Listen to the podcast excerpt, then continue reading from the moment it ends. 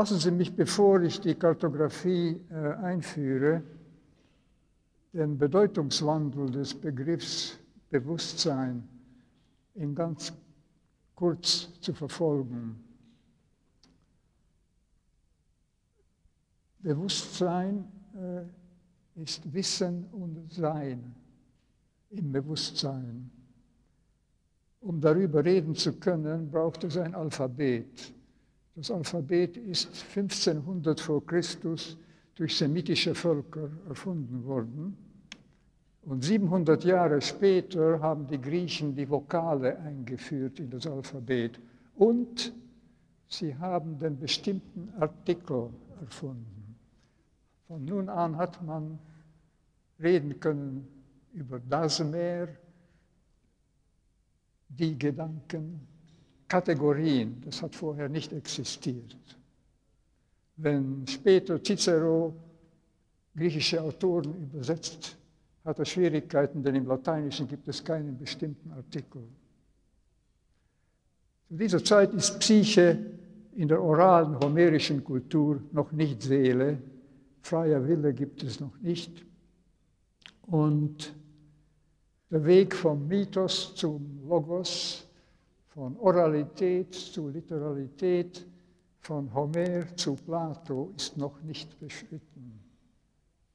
Wenn dann zur Platos Zeit die Schrift vollständig überhand nimmt, im wahrsten Sinne des Wortes, werden dieselben Gründe gegen die Schrift vorgebracht, die heutzutage gegen die Computer vorgebracht werden. Der nächste Schritt ist ca. 390 nach Christus. Äh, Augustinus erfindet die Selbstreferenz. Er sagt, das Mentale se ipsum per se ipsum videt. Die Seele sieht sich selbst durch sich selbst. Um 1000 nach Christus übersetzt das lateinische Conscientia mit Gewissen, Notker Teutonicus, der Mönch in St. Gallen, um 1000 herum. Da kommt also das Moralische schon hinein in das Gewissen. Und weitere Etappen, die von Interesse sind, ist im 13. Jahrhundert die Erfindung der Perspektive und um 1500 herum die Erfindung von treu wiedergebenden Spiegeln, die das Selbstporträt und das Selbstkonzept ermöglichen. Und Montaigne sagt um 1550 herum, Je pense un moi qui pense, ich erdenke ein Selbst, das denkt. Die prekäre Situation des Selbst fängt sich an zu kristallisieren. Äh, um 1620 herum wird die Bedeutung des lateinischen Wortes conscientia, das ist Wissen mit anderen zusammen, conscientia. Äh, das Wort geht eine graduelle Änderung durch und in den nächsten 200 Jahren ändert sie sich so stark, dass es nicht mehr heißt Wissen mit anderen, sondern Bewusstsein ist Wissen und Sein für sich selber allein dieses äh, Alleinsein, ein aufgeklärtes, authentisches, nostalgisches, originelles, ästhetisch-wissenschaftliches, aber sehr einsames Wissen des Seins äh, ermöglicht 200 Jahre später, 1890 herum, wird das Wort Psychotherapie eingeführt, um das einsam allein Bewusstsein zu heilen. Heute haben wir immer noch verschiedene Bedeutungen für das Bewusstsein. Die romanischen Sprachen haben nur ein Wort für Gewissen und Bewusstsein. Da ist der Einfluss der Kirche natürlich noch stark. Aber sonst Geist und Seele entsprechen nicht dem Esprit Français und dem Âme éternelle. Äh, und Mind im Englischen ist keine Seele. Äh, es ist schwer die durch die Tradition beladene Bedeutung dieser Wörter in Klarheit zu identifizieren. Vielleicht am besten, wenn Sie sich zurückerinnern, wenn äh, jemand am Schlachtfeld fällt, sagen die Deutschen, er starb den Heldentod und die Engländer sagen, he was killed in action. Das ist die Differenz zwischen Seele und Mind.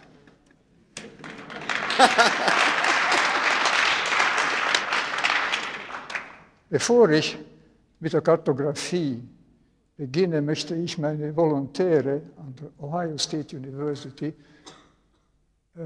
600 äh, an der Zahl, die ich zwölf Jahre lang die Freude und die Ehre hatte, zu bewirten mit Psilocybin und in einer, inter, in einer interdisziplinären äh, Surrounding. Wir haben Physiker, physiologische Optiker, äh, sogar Mathematiker, Linguisten, aller Herren Länderspezialisten haben wir eingeführt, Dankeschön, und haben die erste Projektion, wenn ich bitten darf. Die da, ja. Nicht die, die davon. Hier. Kann man nicht richtig. Können Sie sehen? Wenn wir die, äh, das ist die Normalkurve der Geschmacksempfindlichkeit von einer at random vorhandenen Population.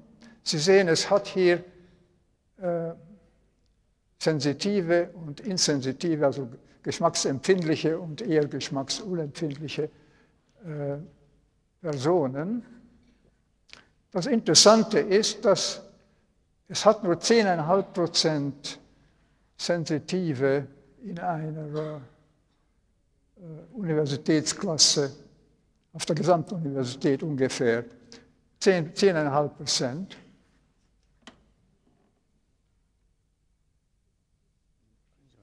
Das herausfinden.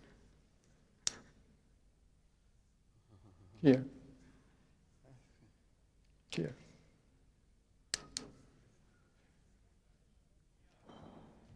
Es hat 10,5 Prozent von dieser Gruppe der sensitiven, geschmacksempfindlichen Leute. Und die Volontäre, die sich bei uns gemeldet haben, waren zu 95 Prozent geschmackssensitiv. Es ist eine selbstorganisierte Gruppe, die sich äh, meldet. Sie, sind, äh, können unterteilt werden in Leute mit kleinen und großen Standarddeviationen an einer Reihe von Tests der Wahrnehmung und der Verhaltensweise. Die, äh, diese Gruppe hier mit großen Standarddeviationen braucht nicht nur weniger Kininmoleküle, die es vom Wasser unterscheiden kann, es braucht auch weniger Helligkeit das ist insofern von Bedeutung, da ein LSD, Psilocybin oder Mescalin Erlebnis nur dann zustande kommt, wenn eine minime sensorische Stimulation vorhanden ist. Diese minime ist bei diesen Leuten, die wir Minimizer nennen, äh, schon bereits vorhanden.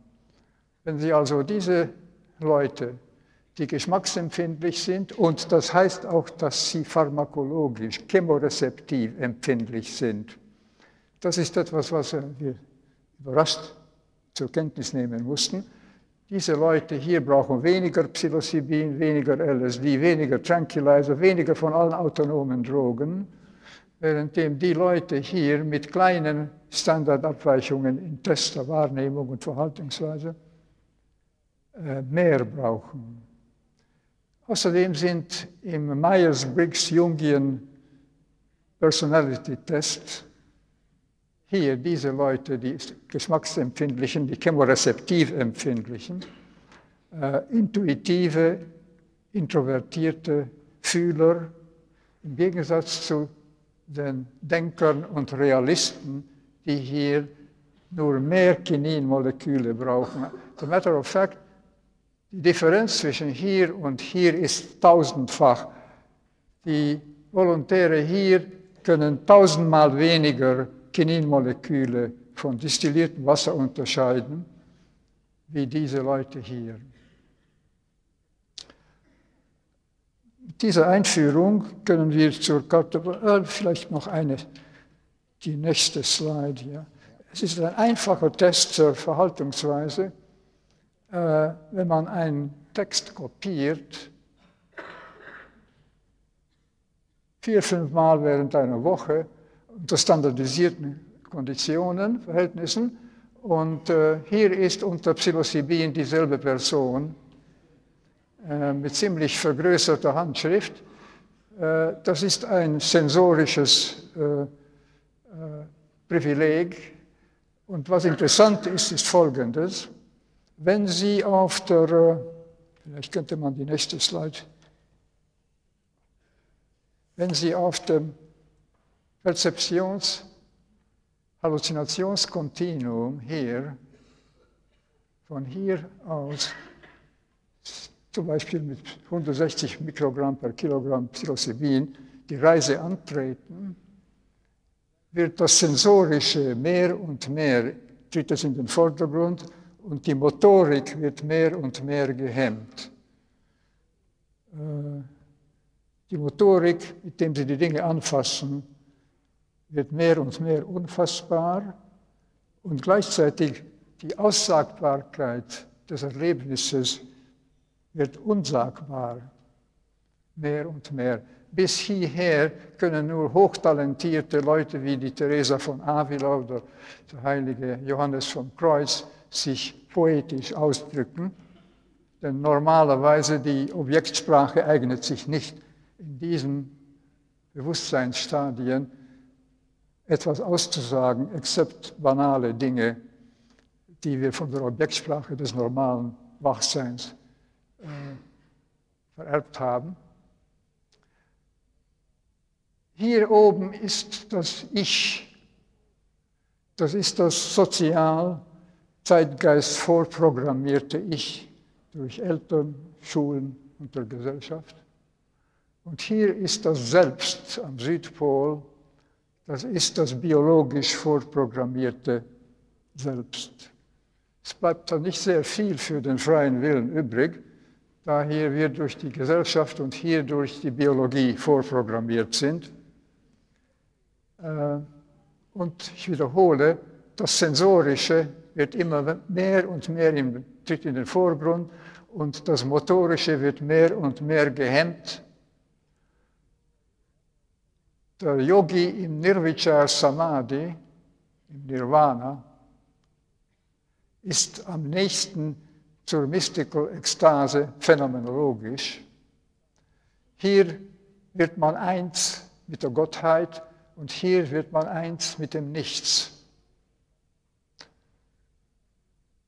Es gibt da einen interessanten Kippmechanismus, um vom Tod bewahrt zu werden. Wenn man nämlich die zentrale Erregung hier weiter fortsetzt, durch zu hohe Dosierung von Psilocybin zum Beispiel oder any other drug, äh, entstehen epileptische Fits und am Ende sogar Tod. Um dem zu entgehen, wenn die Ekstase zu stark ist, kippt sie um in das äh, Samadhi der östlichen Völker und umgekehrt, wenn der Yogi in Samadhi so weit gekommen ist, dass er nur gerade das Minimum von Oxygen aufnimmt durch Atmung, die es zum Leben braucht, wenn das ihn anfängt zu gefährden, kann er in yogische Ekstase umkippen. Und das ist genannt das Kundalini Experience. Wie gesagt, ist der Kippmechanismus funktioniert horizontal. Es gibt, Selbach ist der Erste gewesen, der den Kippmechanismus beschrieben hat. Äh, Wilder hat nachher mit dem Gesetz der Ausgangswerte hatte denselben Mechanismus mit anderen Wörtern beschrieben. Das heißt, wenn Sie zum Beispiel Kaffee trinken, werden Sie so viel mehr erregt. Wenn Sie noch eine Tasse Kaffee trinken, werden Sie nur weniger mehr erregt. Wenn Sie hier noch weitere Kaffees trinken, können, rutschen Sie zurück in die tranquille Phase. Das ist der Kippmechanismus. Äh, Pavlov hat das transmarginale Inhibition genannt. Er hat das gemerkt bei seinen Hunden, äh, wo die Neva River äh, inundiert wurde, sind die Hunde mit in den Käfigen weggeschwemmt worden und alle diese unter diesem Einfluss haben ihren vorherigen Training vergessen. Das ist der Umkippmechanismus. So, es gibt also wo Ding will gekippt sein. Es kann nicht zu weit gehen. Äh, es ist interessant, dass hier diese orgastisch-mystisch ekstatische Zustände, äh, wenn zum Beispiel die heilige Teresa von Avila den bekannten, die bekannte Geschichte mit dem Engel und dem Speer beschreibt, es ist eine orgastische äh, Experience, aber es ist falsch zu sagen, dass das etwas mit den Hormonen viel zu tun hat. Man kann höchstens sagen, dass die Spiritualität so stark ist, dass sie bis in das Fleischliche hineindringt.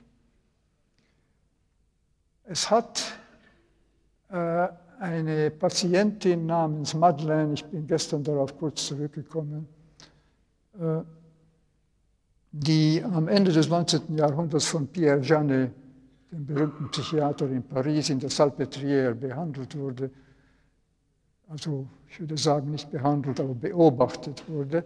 Sie hat die Stigmata jeden Freitag entwickelt. Aber wie gesagt, wenn man im 19. Jahrhundert und Anfang 20. Stigmata entwickelt und nicht zur Kirche offiziell gehört, äh, wird man in die Psychiatrie eingeliefert. Und darum ist es schwer, über diese mystische Erlebnisse in, vom Winkel unserer Zeit aus zu reden. Umso mehr schwer, da das mystische Erleben mit normaler Objektsprache nicht ausdrückbar ist. Es äh, ist eine apophatische Sprache, eine unsagbare Sprache, und man kann höchstens zum Beispiel, wenn Angelus Silesius sagt, die, äh, das Auge, mit dem ich Gott beschaue, ist dasselbe Auge, mit dem er mich beschaut. So ist das apophatisch ausgedrückt und poetisch gleichzeitig. Also in der Objektsprache der täglichen Routine kann man über mystische Erlebnisse nichts aussagen.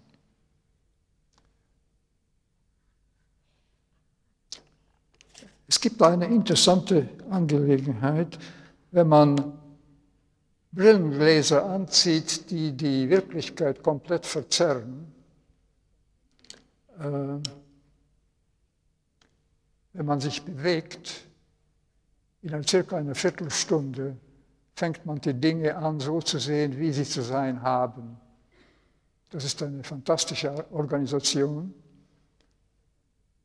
Es hat äh, Leute gehabt, die sogar mit Seil und Haken Berge bestiegen haben, mit verzerrenden Brillengläsern an. Wir haben nicht äh, Psilocybin geben können an Leute mit diesen verzerrenden Brillengläsern, denn sonst hätten sie vielleicht ein Straßenunglück oder etwas Ähnliches äh, untergehen können. So haben wir Folgendes. Wir haben äh, zwei Prismen konstruiert mit einem Motor und die Volontäre saßen jeder Einzelne vor, vor diesem, äh, dieser kleinen Maschine. Und durch einen Knopfdruck hat man die Prismen in Bewegung setzen können und ablesen können, wenn der Volontär einen Knopf gedrückt hat und die Prismen wieder stehen geblieben sind. Wir haben eine gerade schwarze Linie auf ein Meter Distanz beschaut durch diese Prismen und haben gefunden, dass es im Normalzustand braucht es vier Dioptrien, bis man endlich die gerade Linie gerade gekrümmt noch sieht. Äh, dann haben wir Psilocybin gegeben und haben gesehen, dass schon bei zwei Prismen Distorsion, Verzerrung, die äh, Leute bereits die Linie gerade gekrümmt sehen. Was passiert, ist das Folgendes. Im Normalzustand auf der Retina, das ist eine subkortikale Struktur, ist das Bild der geraden Linie nach zwei Dioptrien schon gekrümmt, aber der normale Mensch halluziniert bis zu vier Dioptrien die Geradheit der Linie ohne Psilocybin. Und erst nach vier Dioptrien gibt er, he gives in und sagt, die Linie ist gekrümmt. Diese Fähigkeit, bis zu vier Dioptrien die Geradheit der Linie zu halluzinieren, die ist gehemmt durch Psilocybin und unter Psilocybin sieht man schon mit zwei Dioptrien die Linie gekrümmt, so wie sie ist. Man könnte sagen, eine halluzinogene Substanz hilft, die Wirklichkeit so zu sehen, wie sie ist, ohne sie verzerrt zu sehen.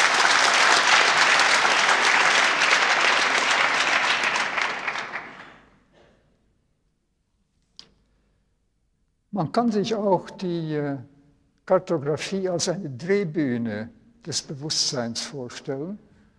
Und wenn jeweils die Erregung oder die Dämpfung geändert wird, kommt ein anderes Szenario der Drehbühne in Sicht.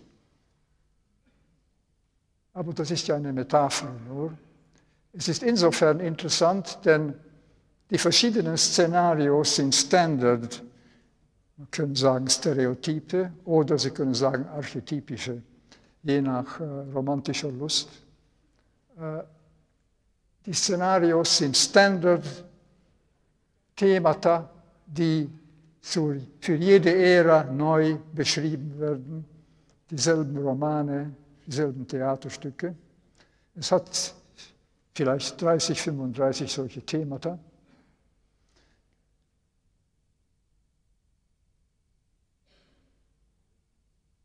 Okay. Und noch ein Punkt, der vielleicht von Interesse ist. Wir hatten eine Volontärin, die hat man leicht hypnotisieren können, dass sie unter Psilocybin ist. Sie hat zunächst alle die Experimente durchgemacht, mit Brillen und ähnlichen Dingen, Geschmacksschwellenwerten. Und dann hat äh, mein Kollege Gwyn äh, sie hypnotisiert, dass sie an einer am Ufer des Meeres, wo die Wellen sanft hineinplätschern, äh, erlebt sie das Psilocybin-Erlebnis, was auch geschah. Dann hat sie die Versuche abbrechen müssen, denn sie ist mit ihren Eltern in die Ferien nach Florida gegangen. Wo sie zurückkam, erzählte sie uns, wo sie auf die, auf die Ufer des Meeres herausging, auf einmal verschwand das Ufer so, wie es war, und sie sah dieses Ufer, das ihr jeweils Dr. Gwynn hypnotisiert hatte. Es hat also das Symbol des Meeres, die Erregung, die hypnotisierte Erregung unter Psilocybin hervorgebracht. Das ist ein typischer Flashback. Äh, wo ich zum ersten Mal Mescalin im Jahre 45 einnahm, äh, fühlte ich mich wie hypnotisiert in der zweiten Hälfte.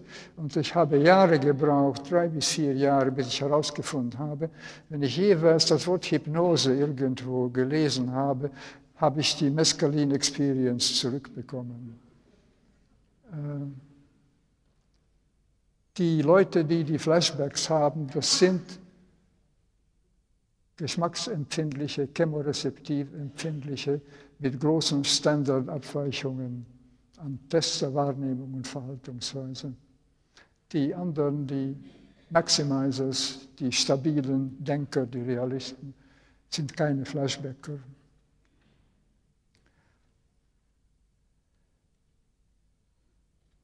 Ich möchte Ihnen jetzt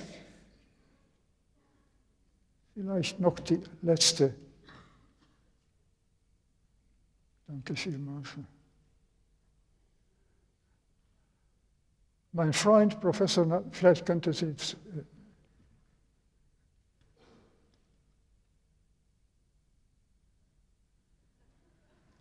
Das ist der Gitarrspieler von Picasso, eine Postkarte, die mein Freund Professor Navratil in Wien einem religiösen schizophrenen Patienten zur Abzeichnung vorgelegt hat. Die nächste Zeichnung ist die erste Kopierung. Ein Tag später hat Navratil die Kopie vorgelegt zum Kopieren und wiederum die Kopie weiter kopieren lassen, bis der Patient sich selbst kniend in das Bild hineinprojiziert hat.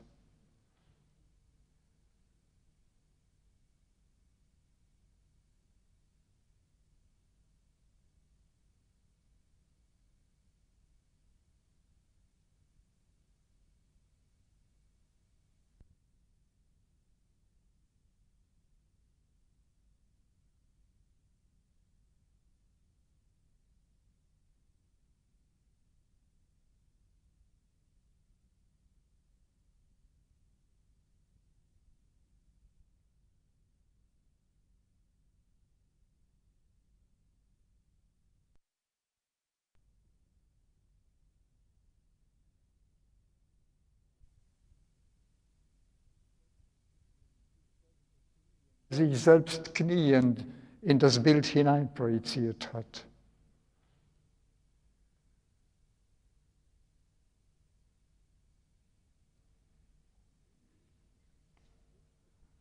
Und jetzt möchte ich Ihnen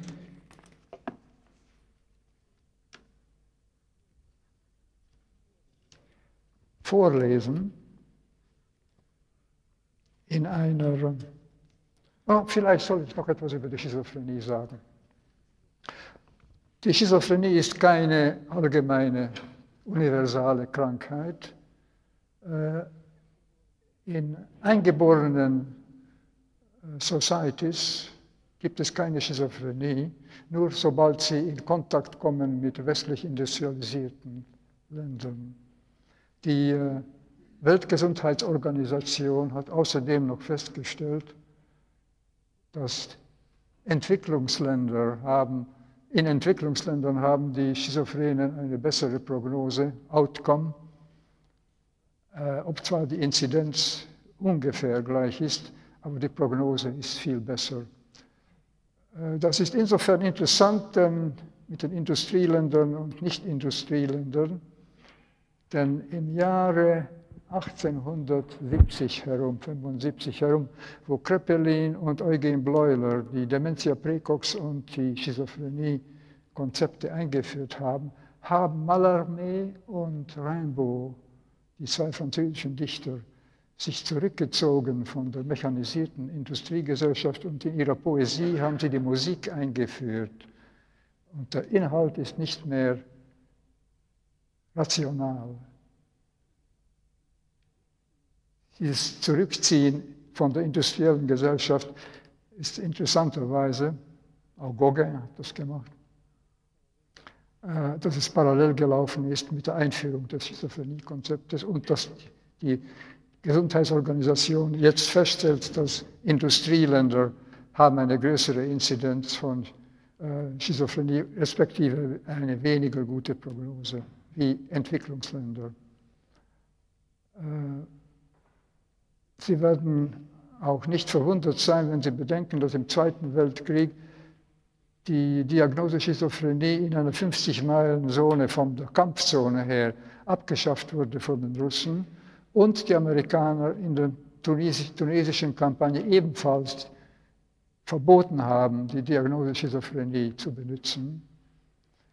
Denn die meisten Leute, die Soldaten, die äh, Schizophrenie-ähnliche oder schizophrene, äh, akute schizophrene Reaktionen gezeigt haben. Diese sind abgeklungen nach zwei bis drei Wochen, währenddem sie bei richtigen Schizophrenen, die eine genetisch bedingte Sensitivität für Stress haben, klingt in vielen Fällen die Schizophrenie nicht ab, sondern wird chronisch. Und jetzt möchte ich Ihnen gerne über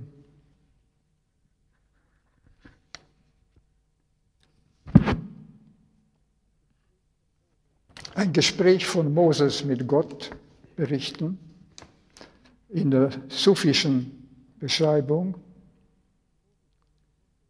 Wenn Moses seine Verwunderung über die göttliche Selbstoffenbarung durch das brennende Gebüsch zum Ausdruck bringt, Zitat, ich bin dein Herr, inni ana rabuka, bemerkt er, Moses, Verwunderung ergriff mich und ich versank in Fana und sagte, du bist jener, der ist und der ewig sein wird, und Moses kann deinen Platz nicht teilen und besitzt nicht den Mut zu sprechen, außer du unterstützt ihn durch dein Sein und überträgst etwas von deinen Eigenschaften. Er antwortete mir, niemand außer mir kann meine Sprache ertragen und niemand kann mir antworten. Ich bin jener, welcher spricht und zugleich der Angesprochene und du bist ein Phantom dazwischen, in welchem die Sprache stattfindet. Das erinnert uns alle an Nietzsche, der sagte, es spricht. Und Belsi, Katharine Belsi, die Kritikerin, sagt, die Sprache spricht uns.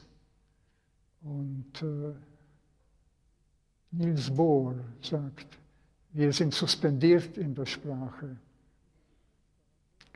Diese gespensterhaft selbsthypnotische Eigenschaft des Textes, des Textes, ergibt sich aus der Implikation, dass das Ich im Begriff ist, seine eigene Nichtexistenz zu deklarieren.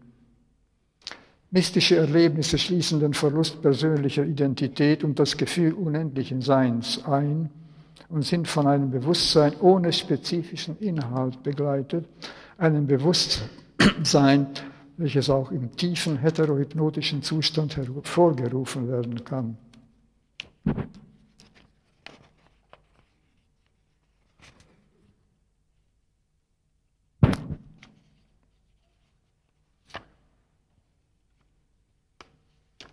Eine Sekunde. Zwei Blätter kleben zusammen.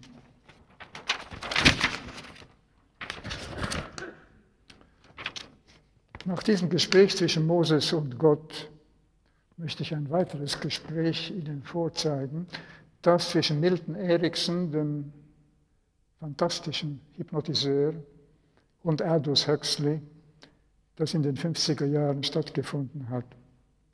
Huxley ist ein leicht hypnotisierbarer, begabter Mann gewesen und wurde in eine tiefe Trance versetzt und hatte die Suggestion ohne spezifischen Inhalt, die war absichtlich von Erikson vage gehalten, jedoch bewusst umfassend.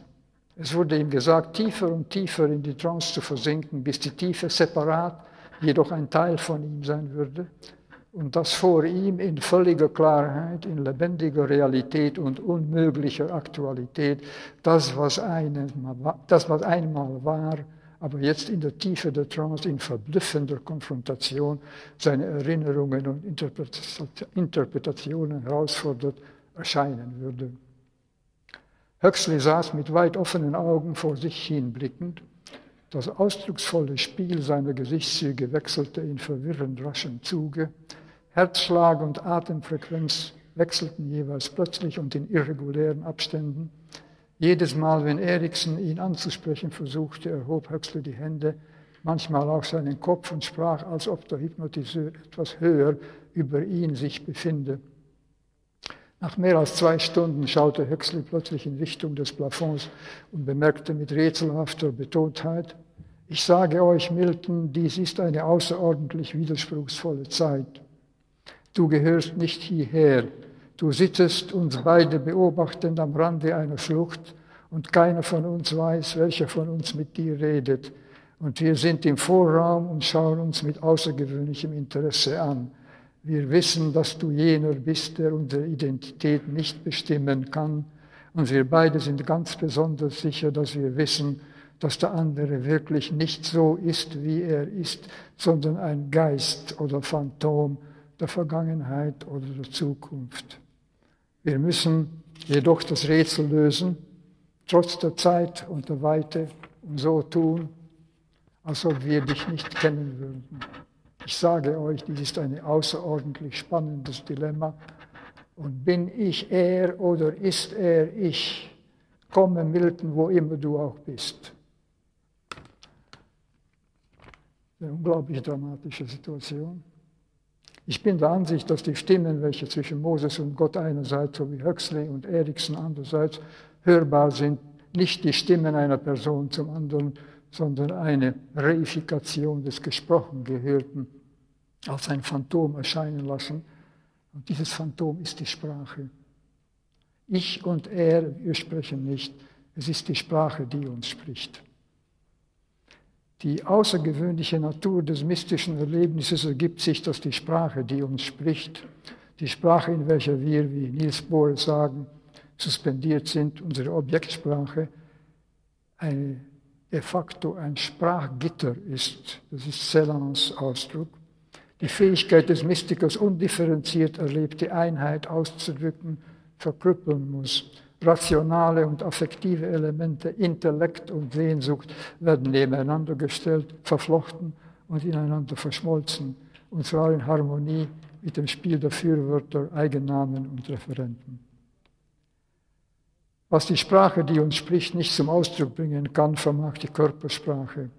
Seit dem heiligen Franziskus von Assisi als erster in der Geschichte Stigmata von Thomas von Aquinas Cognitio Dei Experimentalis genannt, im Summa Theologiae, aufweisen konnte, hat die westliche Kirche bis zum Ende des 19. Jahrhunderts ca. 300 Stigmatisierte anerkannt. Äh,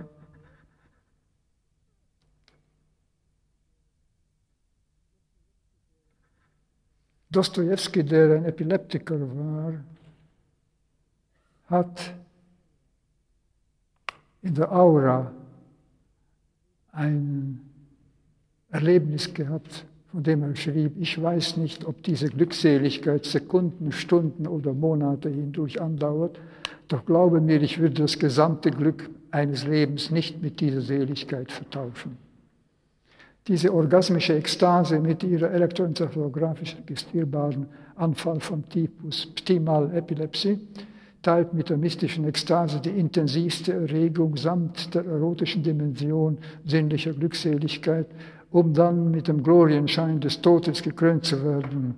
Wie Richard Crashaw, der metaphysische Poet des 17. Jahrhunderts, in seiner Hymne an die heilige Therese sagt, which who in death would live to see, must learn in life to die like thee.